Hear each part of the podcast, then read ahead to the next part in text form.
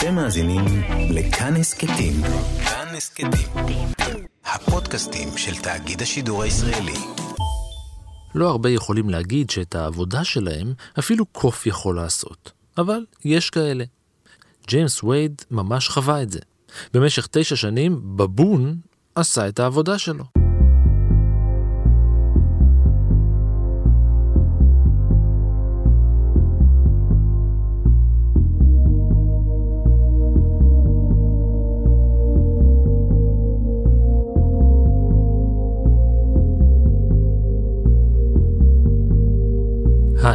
אני רן מנהר ואתם על מנהר הזמן בקטנה.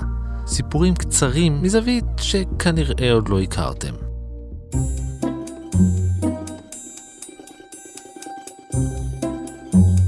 בשנת 1877 איבד ג'יימס את שתי רגליו בתאונה מחרידה.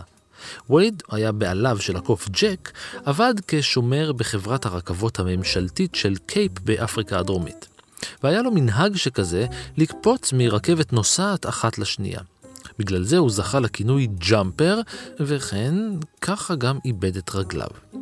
פעם אחת הוא פספס רכבת, נחת על המסילה ולא הספיק לברוח בזמן לפני שהרכבת, במשקל של 80 טון, הגיעה וריסקה את שוקיו וכפות רגליו. הוא הפך חסר תועלת לחברת הרכבות. ואז הוא גילף לעצמו שתי רגליים מעץ והתחנן שיחזירו אותו לעבודה. אז הוא התקבל שוב, הפעם כסמן. רוב העבודה הייתה לשבת על כיסא, אבל כדי להגיע למקום הוא נאלץ לבנות לעצמו עגלת עץ קטנה. עד שבשנת 1881 הוא נתקל בקוף בשוק המקומי. הבעלים שלו סיפר שחוץ מזה שקוראים לו ג'ק, הוא טוב במיוחד בדחיפה ומשיכה של מסעות כבדים. נשמע חלום. וייד קיבל את הקוף לבעלותו עם הוראה אחת. כל ערב, לפני השינה, הוא צריך לקבל מנה הגונה של ברנדי. אחרת, הוא יהיה בדאון כל היום. בהתחלה וייד לימד את ג'ק לדחוף את העגלה שלו. לא עברו ארבעה ימים וג'ק הבבון הצליח להבין עוד כמה משימות שווייד עושה כדרך קבע, והחל לעשות אותן במקומו.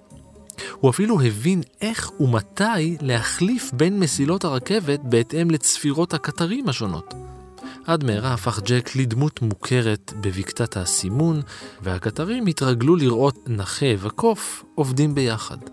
אבל הנוסעים לא היו ממש מבסוטים מכך שקוף שולט בגורלם על הפסים, ואחרי שהוגשה תלונה, הצמד פוטר.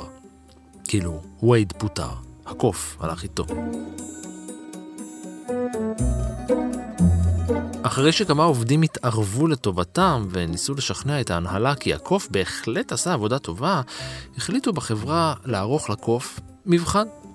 ג'ק צלח אותו בגאווה, והשניים קיבלו את מקום עבודתם שוב. כאילו וייד. וגם הקוף, הוא קיבל 20 סנט ליום, שזה משהו כמו 5 דולר היום, קצבה יומית ובירה בסופי שבוע. לרוע מזלו, ב-1890 מת ג'ק הקוף משחפת תשע שנים אחרי שהתחיל לעבוד.